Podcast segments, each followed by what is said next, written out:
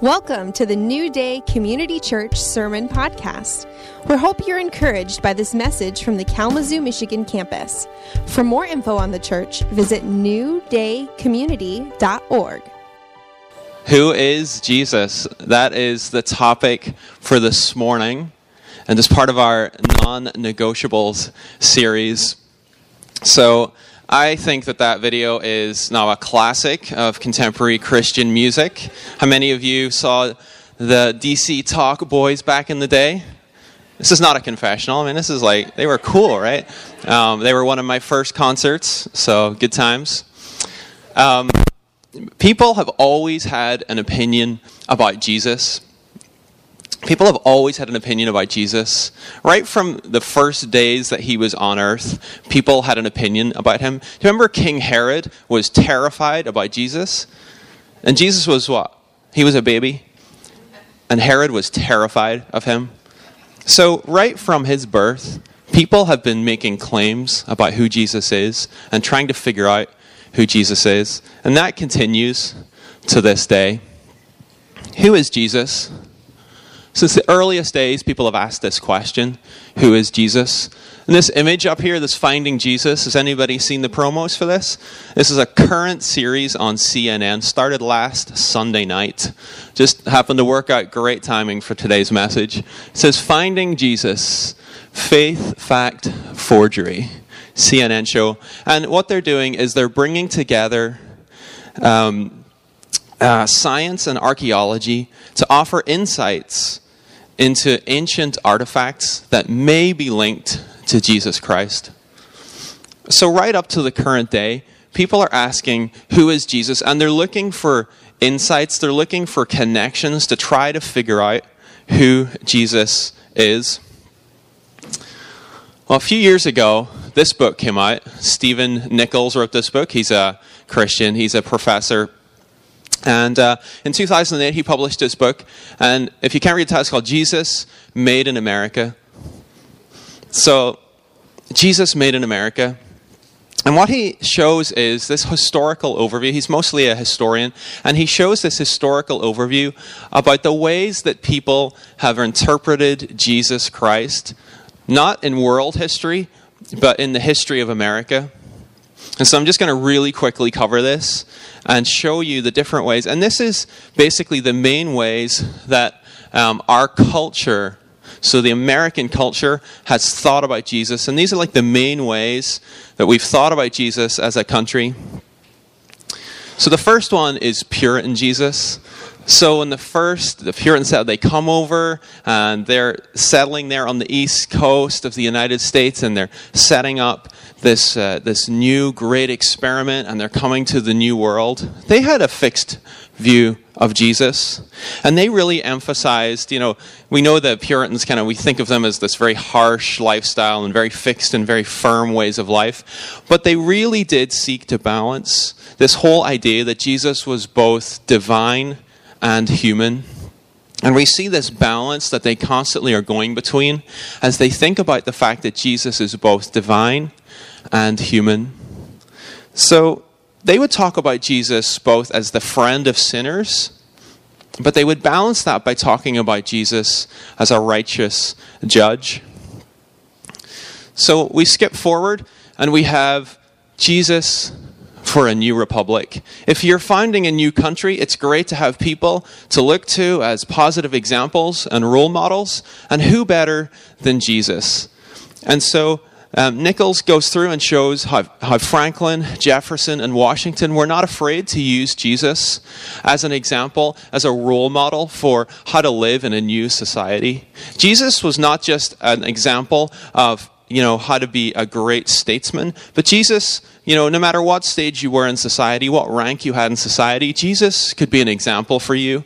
If you were a humble worker in a field or a tradesman, Jesus was an example of personal piety and devotion. Jesus was hardworking and honest and fair. Well, those are important values if you're starting a new society, right? But, you know, if you're a statesman, Jesus also is noble and you can follow him and trust in him. We start to see, though, that in emphasizing all of this virtue and morality and industrious and honest Jesus, they didn't really think about Jesus too much as a righteous judge. Kind of were starting to get away from that idea. And they also were kind of fuzzy on if Jesus was really divine. Let's not be too worried about that part because Jesus is really somebody that we can focus on as a good and moral, hardworking person. Well, as the US expanded westward and as the frontier is opening up, there was this whole idea of a Victorian Jesus. So, Jesus for a while was this rugged frontiersman. So, if you kind of had the general understanding of Jesus, I mean, he was uh, on the frontiers of society and he was kind of presented as this rugged Jesus. But then it kind of switched with the Victorians, and Jesus suddenly became meek and mild. And if you think back to some of our favorite Christmas carols, this is Victorian Jesus. He's so loving and kind. And their favorite picture of Jesus was baby Jesus with his fists balled up. So cute and kind and loving. He's so domesticated. And so during this period, I mean, this is, this is, remember, this is popular culture. How is the popular culture referring to Jesus? So, Victorian Jesus was uh, very domesticated. But then what happened in the early 20th century, especially the 1920s and the 1930s, this huge um, battle erupted within the church and kind of was in with wider culture of how do we understand Jesus? And this was liberal versus conservative Jesus. And so there was a very, very famous uh, sermon that was preached in 1922 by ha- Harry Emerson Fosdick, who preached a sermon called Shall the Fundamentalists Win? And you, if you Google, I just Googled it this morning. If you Google it, you can get a full version of that sermon still because it was hugely influential. It captured, um, uh, that was the point of real debate within American society about who Jesus was in 1920s. Was Jesus, um, as, as, as uh, Emerson Fosdick would say, was he just an example to follow, a good and moral guide for our life? You know, he presented this very liberal Jesus where Jesus didn't make huge claims on your life. You could just follow him. He was just a good example. He was a fine person to think about. Have a devotion every day on Jesus. He, he wrote a devotion where you could have a little devotional thought about Jesus. But let's not get too crazy. I mean, let's not say that Jesus was divine. Let's not say that he's the only way. And this stirred a ferocious debate and response within the church. And the most famous response came in a book by a man called J. Gresham Machen, who was a theologian and a pastor, who wrote this book, Christianity versus Liberalism. And he basically said, all of that stuff, all this liberal Jesus, he said, that's not even fit to be called Christianity. He said, Christianity itself demands much more. It demands that we see Jesus as fully divine. Let's get away from this whole idea that Jesus is just a good person and an example to follow, that he had some good teachings and we can meditate on those. He said, Jesus is fully divine. He is the only way to God the Father. And unless we surrender our lives to him, we cannot even call ourselves Christians. You can still get that book, it's a really good read. Fast forward a few decades, we have Jesus people Jesus. So, Jesus people Jesus came out of the 60s hippie movement.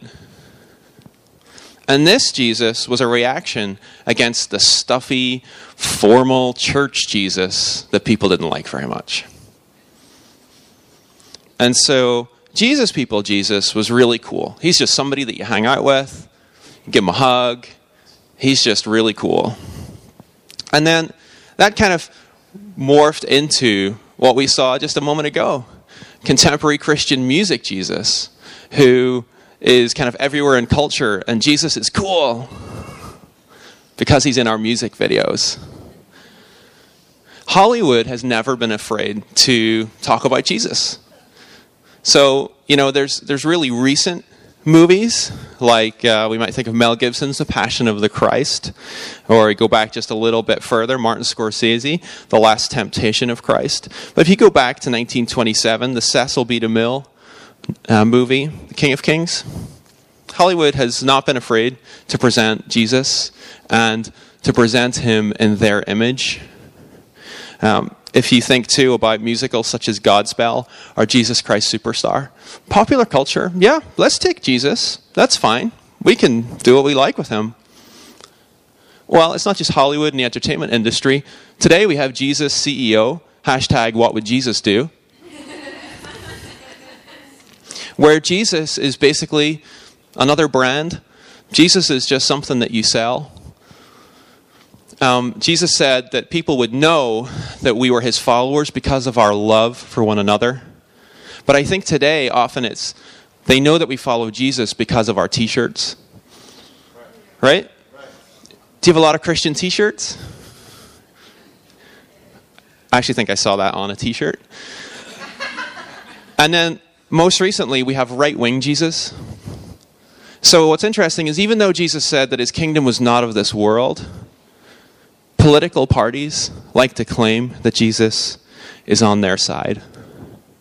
So, time and again throughout history, people have said, This is Jesus, and he agrees with me. And not been afraid to refashion Jesus to fit whatever cause happens to be the cause of the day or something that we're interested in.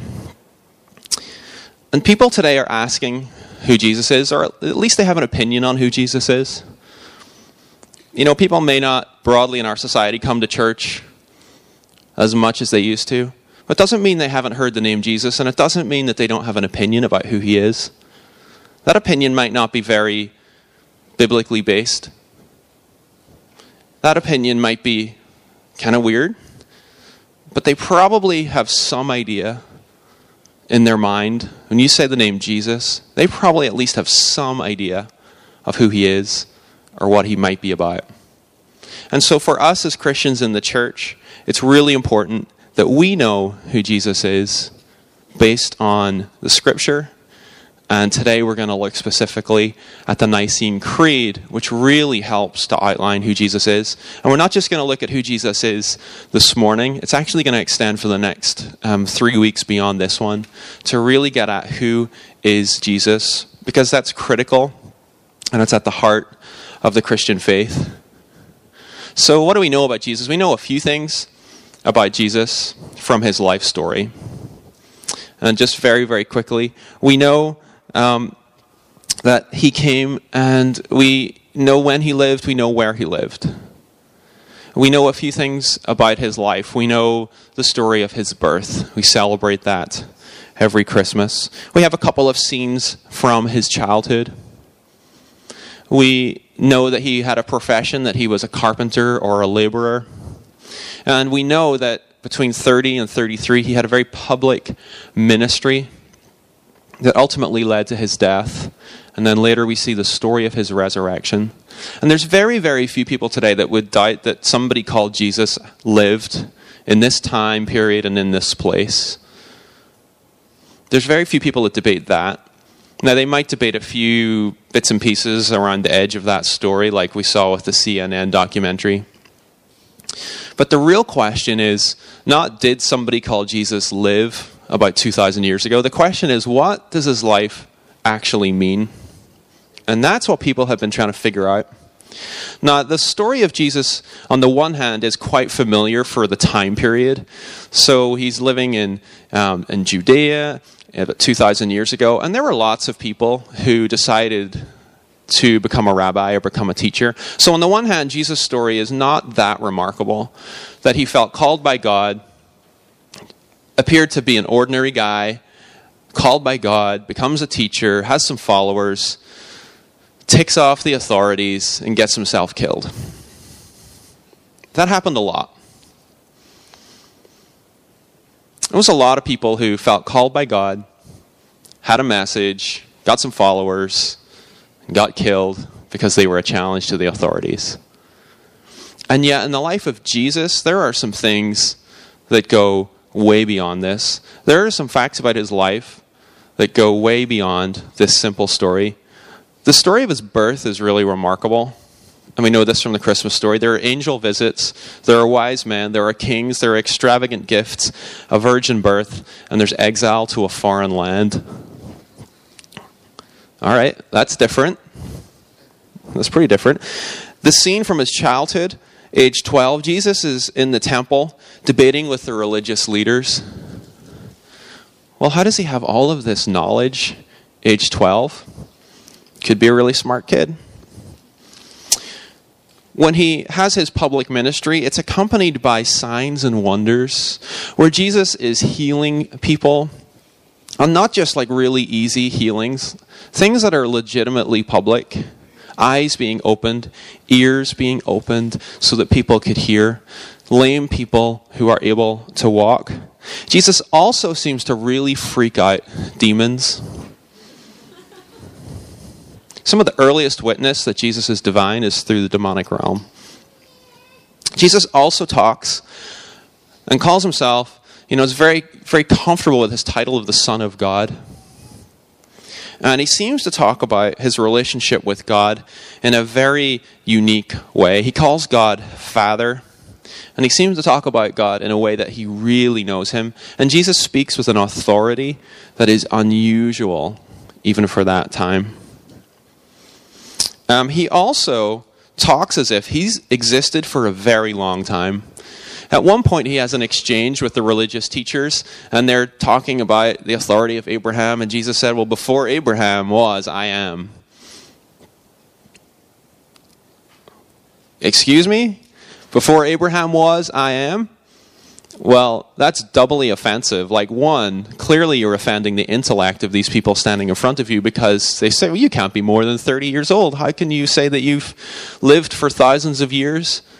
That was the first offense, but it was nothing compared to the second offense of that statement because Jesus used the word I am.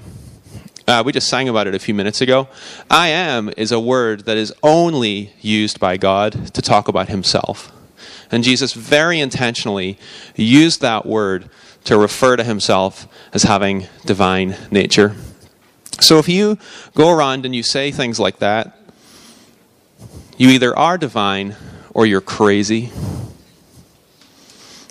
And so if you are divine, to put it frankly, you have to have some way to back up and prove that you're not crazy, right?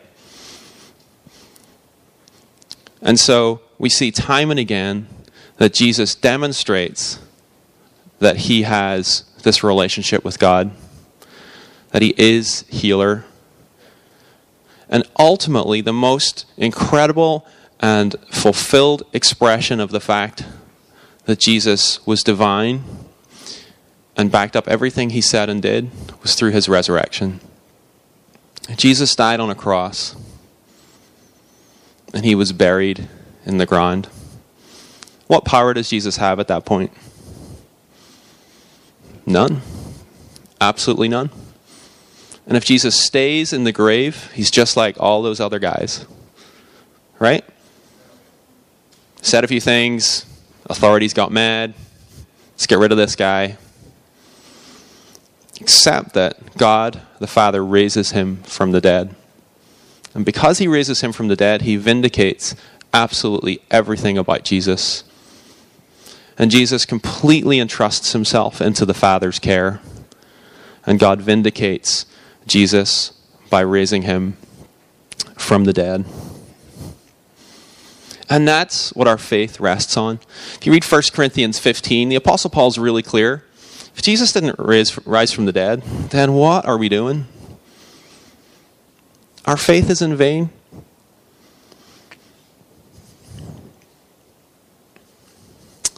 So let's read the Nicene Creed. We're going to focus on this creed for a little bit this morning. So let's maybe stand together and let's say the creed together this morning. Kind of shake off the first service. All right.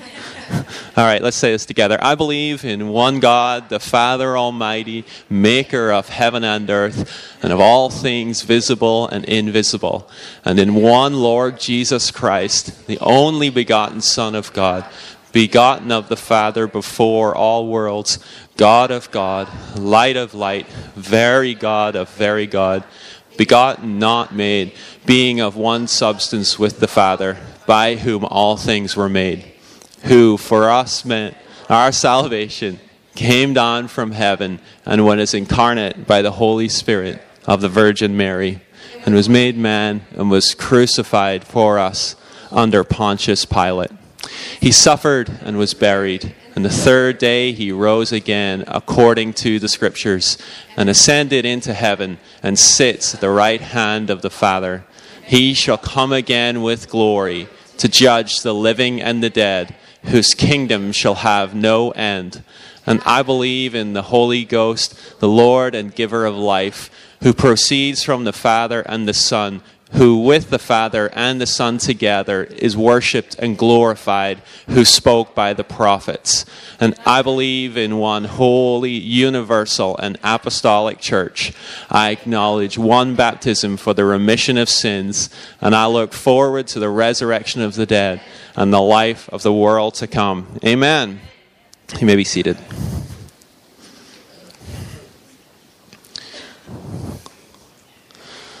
So, this morning we're focusing on this part of the Nicene Creed.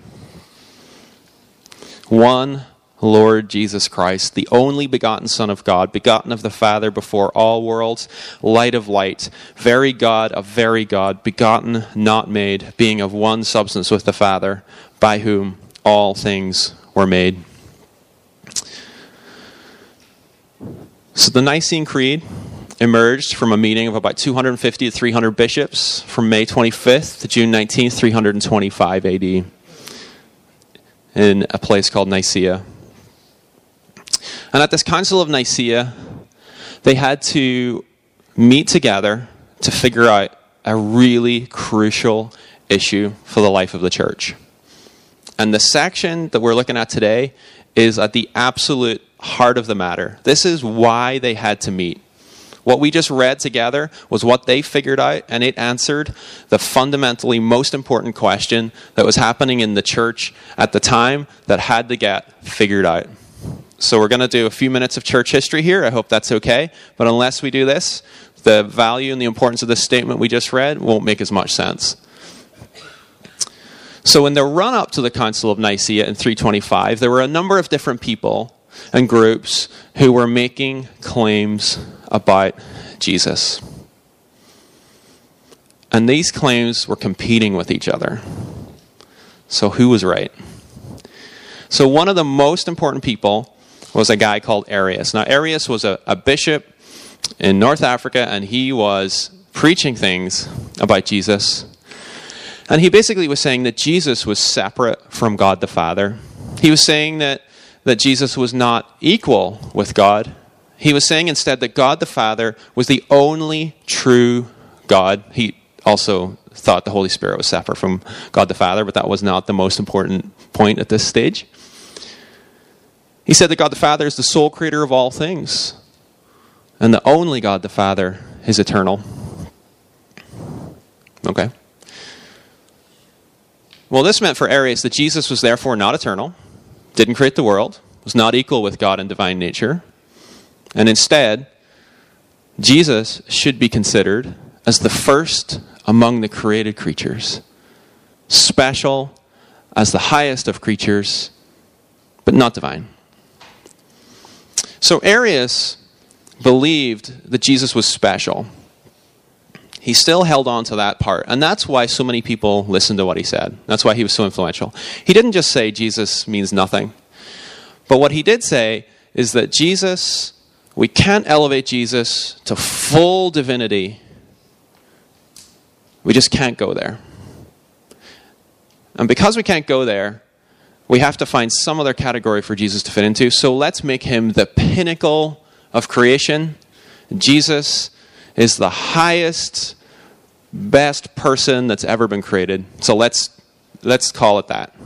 And he, he even has some special abilities that most other people or nobody else really has had, but we can't call him God. So that's what Arius was preaching. So the Council of Nicaea gets together, and they have to figure out who's right? Is Arius right? Or do we go with the idea that Jesus is actually divine? So Arius didn't just come up with this all by himself, and this wasn't in a vacuum. So they were trying to figure out who was Jesus within their own culture. So they're in this cultural framework of Greek philosophy and Greek thought. So remember at the start, I showed you all the different ways that Jesus has been interpreted through American history? Well, these folks are doing the same thing in their time, trying to figure out who's Jesus in the midst of this cultural background. And so, in Greek thought, the natural world and the divine world had to be kept totally separate. So, anything that's created, like trees, plants, people, anything that has substance, anything that you can touch and feel and see, anything, right, that's not pure. It's not holy. It's evil. And anything that is holy and divine has to be kept totally separate. Just can't even have no association whatsoever. Well, that created a real problem in this culture when you thought about Jesus.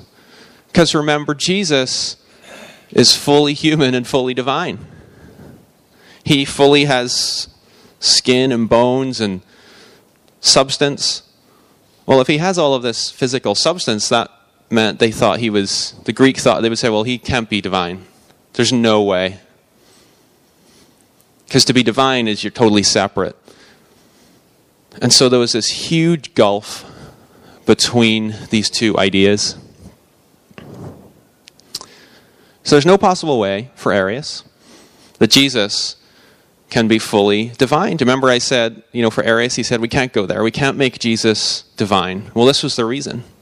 Because in his world and his culture's way of thinking, to be fully divine meant that you were basically a spirit that was just kind of out there and holy and not tied with anything physical. And so for Arius, he's trying to really come up with a way around this problem of Jesus being fully divine and fully human. So the two shall remain fully separate. So this is a really bad attempt to try to explain the feeling and the emotion behind this.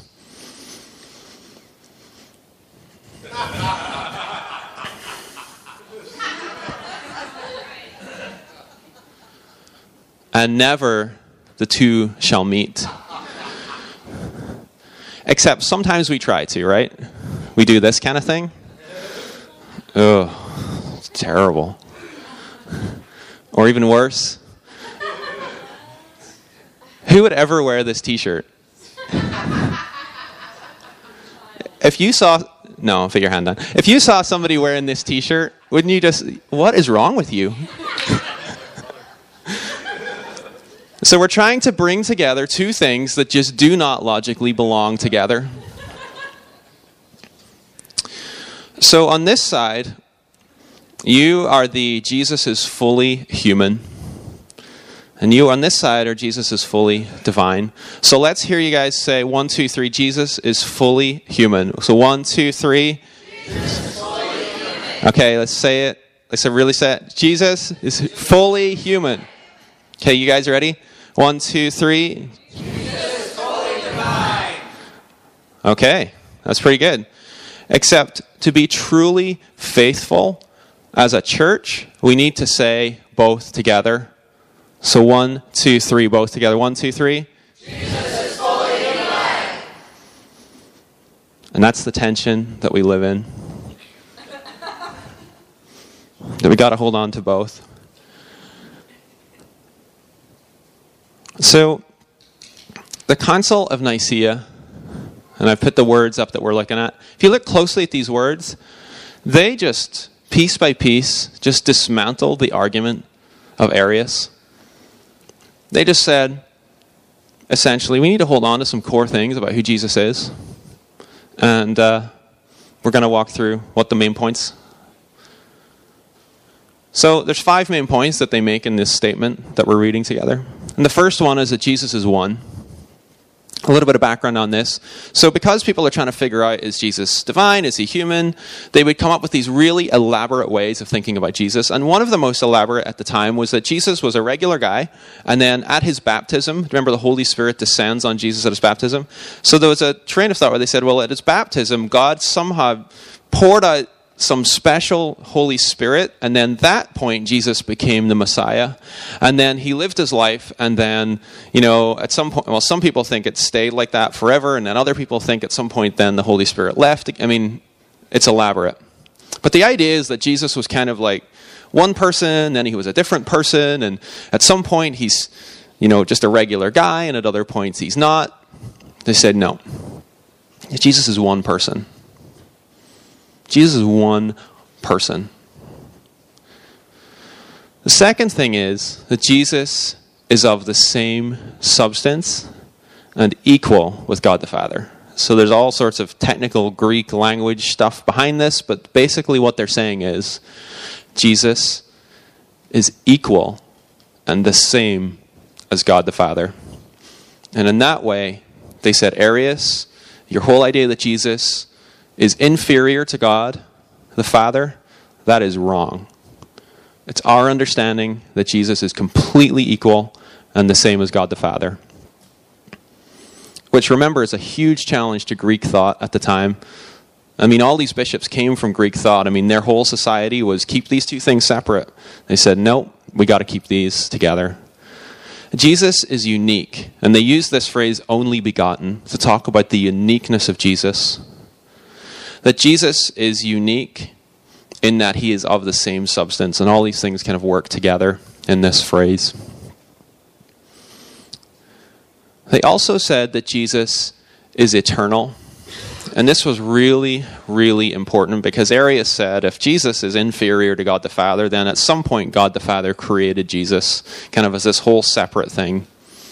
And they said, no, Jesus has existed eternally. You ever thought about the fact that Jesus existed before he was a baby? That he pre existed? That he was with God the Father and the Holy Spirit in this perfect Trinitarian relationship. And then he came to earth, took on the appearance of a human.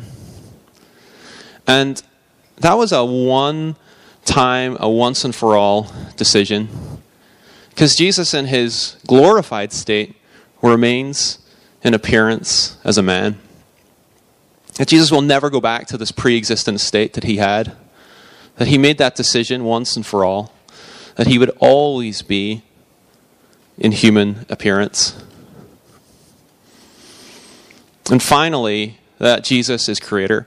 There was one thing the ancient people really knew well it's that God, if you're going to be truly divine, part of the job description is that you created the world I mean, that just goes with the territory. It's like if you're the boss, then you're in control and you make decisions. If you're God, if you're divine, then you made the world. That just went along with it. And so they're affirming here that Jesus created everything and further reinforcing that he is divine. Philippians 2 5 to 11, we won't go into it, but I just wanted to really explain why they were able to come to that point of affirming the divine nature of Jesus. And especially here in verse 6, it said that Jesus, who being in very nature God, did not consider equality with God something to be used to his own advantage. That line that he was equal with God, another way to translate it, he was in the form of God, that he was existing in the form of God.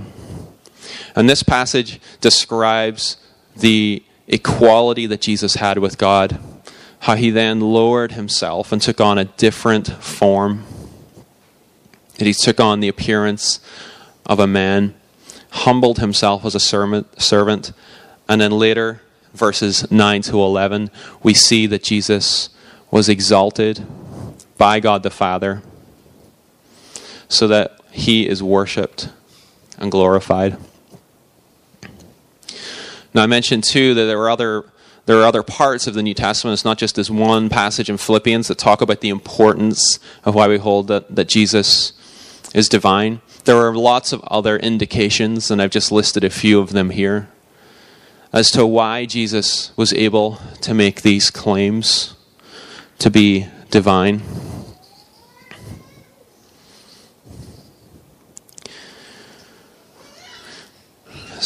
I mentioned at the start of the message that people claim Jesus to be whatever they want. That they fashion Jesus in whatever image they would like him to be in. What the Nicene Creed tells us is that Jesus is fully human, but he's also fully divine. And it's that fully divine piece that we're looking at today. Then next week, we get into the incarnation. The humanity of Jesus is going to be emphasized. So, who is Jesus for the Nicene Creed? They sum it up Jesus is God. Jesus is God. Jesus is completely divine. And if there's a way that our society will, will kind of push us and generally think about Jesus, they might think of him as a good teacher, a good person to follow, that moral example, that guide, somebody to reflect on. But they will typically fall short of saying that Jesus is divine. Because when you say Jesus is divine, you put him into this whole other category. And he makes completely different demands on your life if he's divine.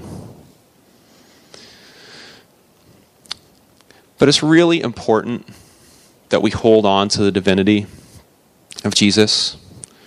I'm going to outline for four reasons. First, we see the real knowledge of God revealed to us. You don't know what God is like?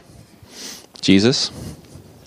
What better way for God to show the divine nature than to show up in flesh and blood and walk around and show us how to interact with each other? This is how God talks to people. God created food and drink. He wants you to enjoy them. God knows what it's like to be one of us.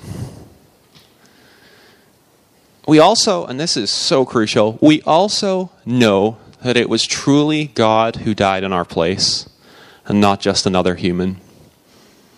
If Jesus isn't divine and he died in our place,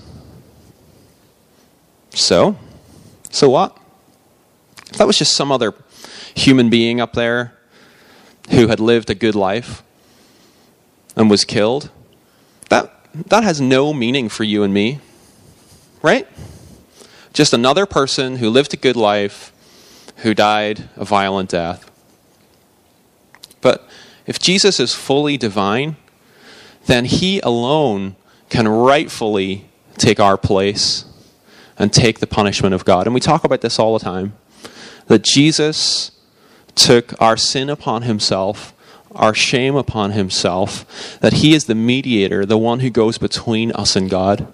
Well, if you take the divinity part of that away, he has no right, he has no authority. His blood that is shed has no value if he's just another guy. If he's just another guy. No matter how good that life was that he lived, it has no value for us. We must hold on to the full divinity of Jesus. The divinity of Jesus also has other effects for our life. Because Jesus is fully divine, humanity and God have been fully reunited in a really tangible way. So remember back to the Garden of Eden, God and humanity, perfect relationship that gets totally destroyed. And for the whole of the Old Testament story, there's this deep yearning and longing. When will the full restoration of God and humanity come? When will it come? And you know when it comes? The birth of Jesus, where God and humanity are fully united in a foretaste of what is ultimately to come.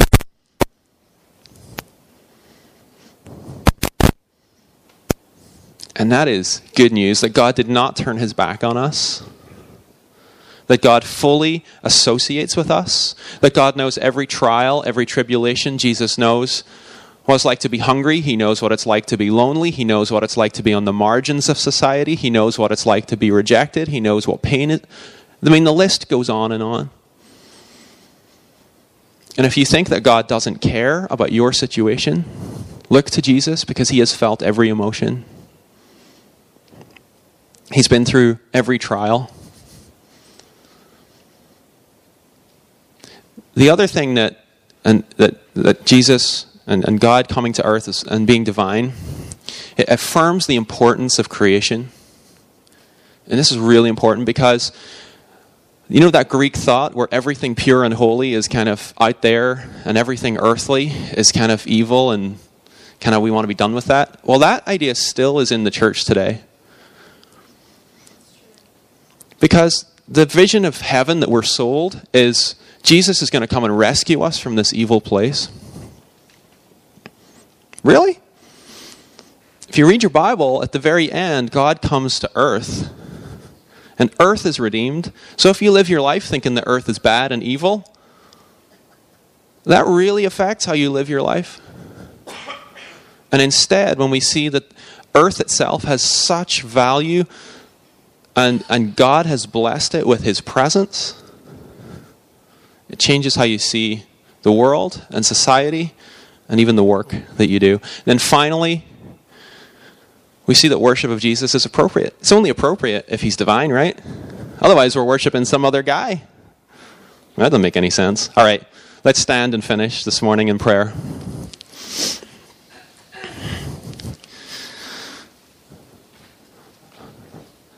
Father God, we give you thanks and praise this morning because you are divine and you are holy. And we praise you that your Son, the Lord Jesus Christ, is also fully divine and holy. And God, pray that you would give us the ability to know the divine nature of Christ more fully. That we would not undermine the divinity of Jesus Christ, but that in our hearts and in our minds we would see him as fully divine, fully worthy of our praise. We thank you, God, that you sent your only begotten Son to this earth. We thank you for his life, for his death, and for his resurrection. That he is glorified, and we worship him and put our full trust in him for our salvation. Thank you, Jesus, for your blood that was shed on our behalf. And we worship you and we look forward to your return and the kingdom that is to come. In your name we pray. Amen.